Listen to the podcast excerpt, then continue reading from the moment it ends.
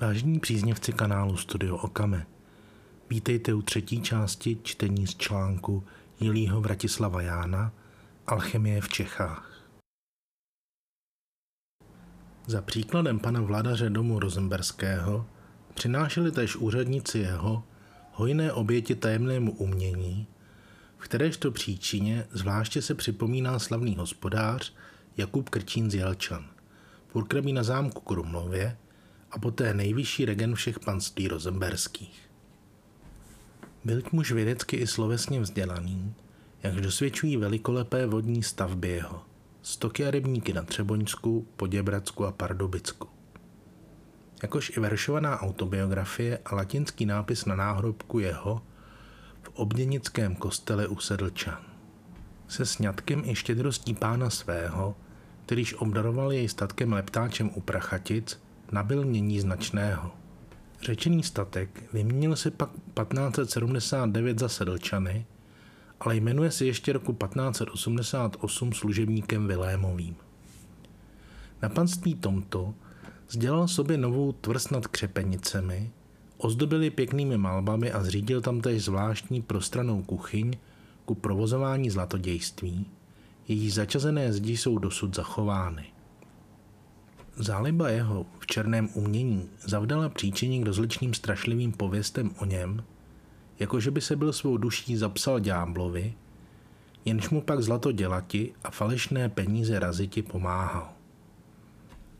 Poddaným svým však byl pánem milostivým, činil rozličná nadání milosrdná i zbožná a zemřel roku 1604 smrtí křesťanskou.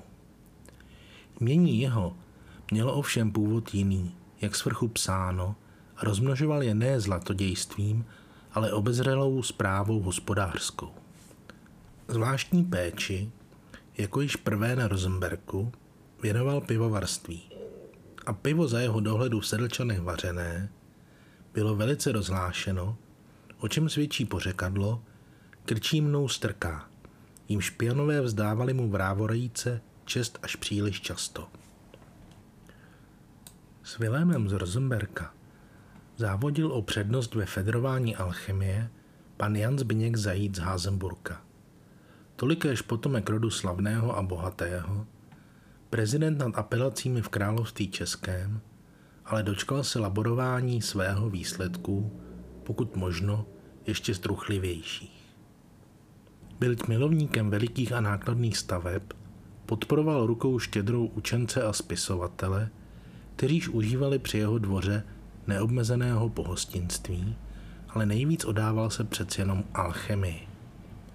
Na všech svých zámcích i ve svém paláci v menším městě Pražském vydržoval laboratoria alchemistická a na Budeni naschromaždil znamenitou knihovnu, v níž byly spisy adeptů starších i novějších, zvláště hojně zastoupeny.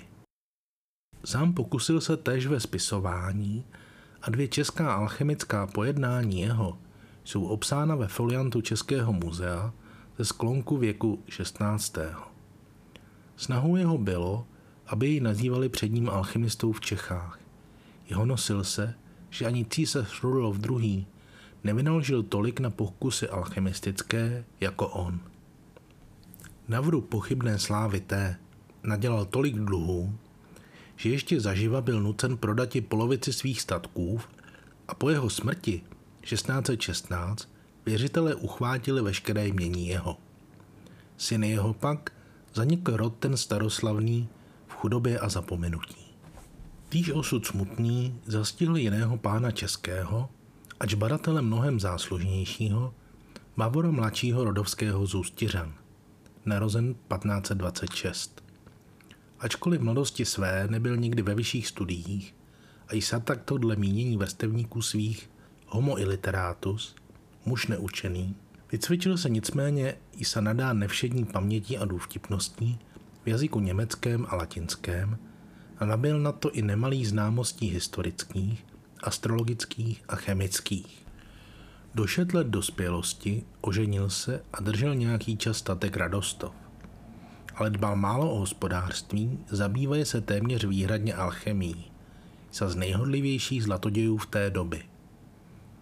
Byl také proto v nemalé lásce u vznešených alchymistů českých, Viléma z Rosenberka a zajíce z Házenburka. I dobře znám u dvora Rudolfa II.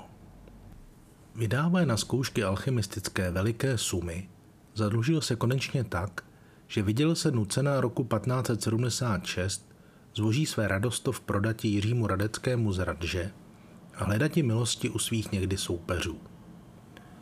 Předtím, již byl užíval podpory Viléma z Rosenberga, jemuž k libosti obnovil 1574 staročeský text tajností Aristotelových.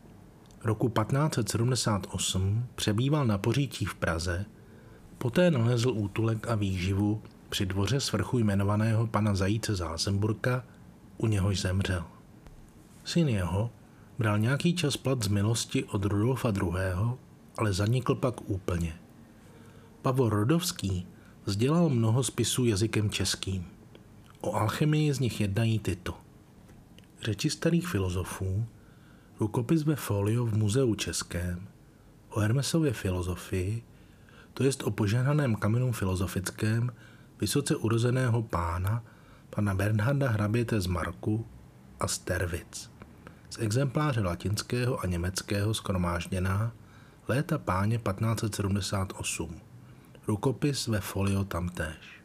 Napsal též velmi zajímavou knížku kuchařskou, kuchařství, to je knížka o rozličných krmích, která se užitečně schutí strojiti mají, jakožto zvěřina, ptáci, ryby a jiné mnohé krmě. V Praze 1591, po druhé v Olomouci. Z díla toho, jediného to praktického plodu chemiků tehdejších, poznáváme způsoby kuchařské a labožnické, u předků našich obvyklé. Svrchu psaný příznivec Klaudia Syra, pan Václav z Resovic a Doubravské hory, byl muž velice učený, výmluvný a rošafný, důkladně znalý jazyků klasických, jiných vědomostí politických a diplomatických. Přál také mužům učeným a básníkům tehdejším, kteříž odávali mu z ústa svá díla. Zvláštní zálibu měl v alchemii a federoval mocně nejednoho ze současných dobrodruhů zlatodějských. Pověstník Claudius Cyrus pracoval delší dobu v jeho laboratorium, již zařídil ve svém domě v menším městě Pražském, sdělal ku potřebě jeho traktáty svrchu psané a dostal se jeho přímluvou k Vilému z Rosenberka. Pan z Vřesovic nakládal sice hojně na pokusy alchemistické, ale přece zůstavil po smrti své 18. června 1583 značné jmění fidejkomisem pro ostatní větve rodu svého. Pochován jest v kostele svatého Mikuláše na Malé straně, jehož byl zvláštním dobrodincem. Vzácnou knihovnu svou odkázal radě menšího města Pražského s podmínkou, aby zůstávaly knihy ku potřebě obecné. Odkaz ten však vážen lehko a pohozen – neboť za Balbína nevěděl již nikdo o něm a teprve v roku 1780 nalezena v malostranské radnici skrytá komnata, naplněná bednami starých knih. Byla to knihovna pana z Vřesovic a dostalo se jí lepšího místa v knihovně vysokých škol. Poslední vladař domu Rosenberského, Petr Vox Rosenberka, liboval si, si spíše v pletichách politických a v rozkoších tělesných, než hlubokých záhadách vědeckých, ale před vydržoval na Třeboni vedle pověstného harému milostnic též laboratorium alchemistické v klášteře nad sklepem. Ovšem v té příčině nemůže se některak přirovnat k svému bratru Vilémovi a snad ten nechtěl zůstat za ostatními pány českými alchemii odanými. Laborant jeho slul Biland, ale přezdívali mu Blyvard nebo též distiléř, poněvadž zabýval se též přípravou a prodajem rozličných vod pálených. Přežil pána svého o mnoho let, ale neznáme dalších osudů jeho. V alchemistické laboratoři Třeboňské pracovával za časů páně Vilémových, tež alchemista nad jiné horlivý, pan Petr Hlavsa z Liboslavě, syn někdejšího primátora Spojených obcí pražských, správce nejvyššího mincmistrovský na horách Hutných. V úřadě tomto Seznámil se s mnohými úřadníky horskými, kteří zabývali se tolikéž alchemií a spustil se pak sám do prací alchemistických, v nich ovšem pokud lze vyrozuměti z Březana, nedařilo se mu válně. Sveden alchemisty zavedl v hutích kutnohorských nový způsob tavení rud na velikou škodu komory královské. Pročiž z úřadu sesazen a na závazek vzat, z něhož propustil jej později císařský příznivec všech alchemistů českých. Prolaborova v takto jmění i úřad byl nadál živ z milosti páně Vilémovi a pracoval v klášteře Třeboňském, kde zemřel, nalezaje se v chudobě a z roku 1589. Hory byly tehdáž vůbec hlavními sídly alchemistů a nemineme se tuším s pravdou, pokládáme-li to za jednu z předních příčin úpadku hornictví českého. Úředníci horní spouštili se pozitivného základu zkušeností, na němž zůstávajíce docházeli předchůdci jich utěšeného výsledku a honili se za přeludy hermetickými, tím dychtivěji, čím méně dařilo se jim v tom. Četné doly v Rudohoří, v popřední doli Jáchymovské, byly tehdáž vysokými školami alchemistickými. Tím musel si také vysvětlit, že všeliká snaha vrchního verkmistra a mincmistra v království českém Lazara Erkra ze Schreckenfelsu, nad jiné způsobilého a praktického horníka a rudoznalce, přicházela na zmar.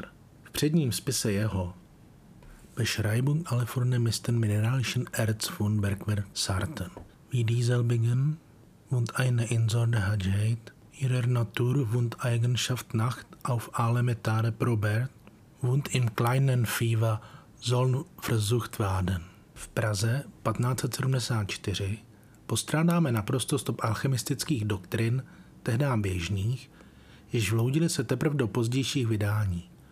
Ku příkladu ve vydání přetištěném ve Frankfurtě nad Mohanem roku 1703 a převzaném Aula Subterranea Das ist unterirdische Hauptgang oder Beschreibung der Sachen, so in der Tiefe der Erden wachsen.